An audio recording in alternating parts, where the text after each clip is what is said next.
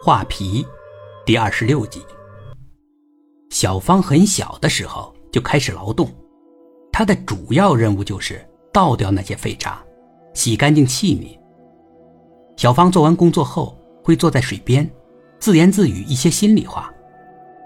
小芳没有亲密的人说悄悄话，因此，她就对着潭水聊天。小芳总是问，她的父母是谁，长得什么样子。为什么会把他留在道观呢？为什么还不来接他呢？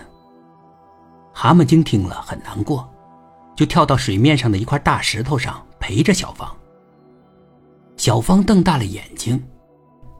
每次他去潭边清洗的时候，总是能看到一只大蛤蟆跳到对面的石头上，瞪着大眼睛瞧着他，听他说话，仿佛能听懂似的。就算是寒冬腊月。大蛤蟆也会跳出来陪他。原来，是这只蛤蟆精啊！小芳出来打工后，蛤蟆精割舍不下小芳。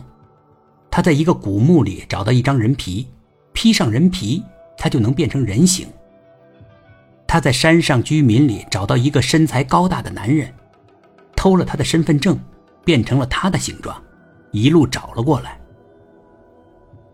原来是这么回事儿。道长沉默了一会儿，那该怎么处置你呢？他问那个蛤蟆精。小芳马上向道长求情，道长叹了一口气：“唉，你修行了这么多年，才修行到现在的情况，一定是经历了千辛万苦。我不忍伤你的性命。”也不想废了你的法力。你只要保证别伤害小芳，我就放了你。他不会的，他以后不会再跟我见面。师傅，你放了他吧，我求求你。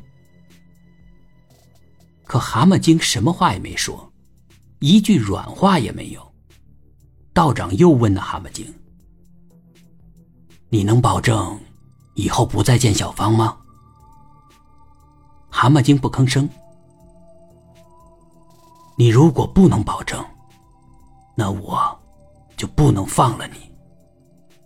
有威胁的意味。小芳对着蛤蟆精发火了：“你快快答应我，师傅，要不然你的性命都没有了。”蛤蟆精的眼睛盯着小芳看了一会儿。如果我我再也见不到你。我宁愿去死。小芳愣住了。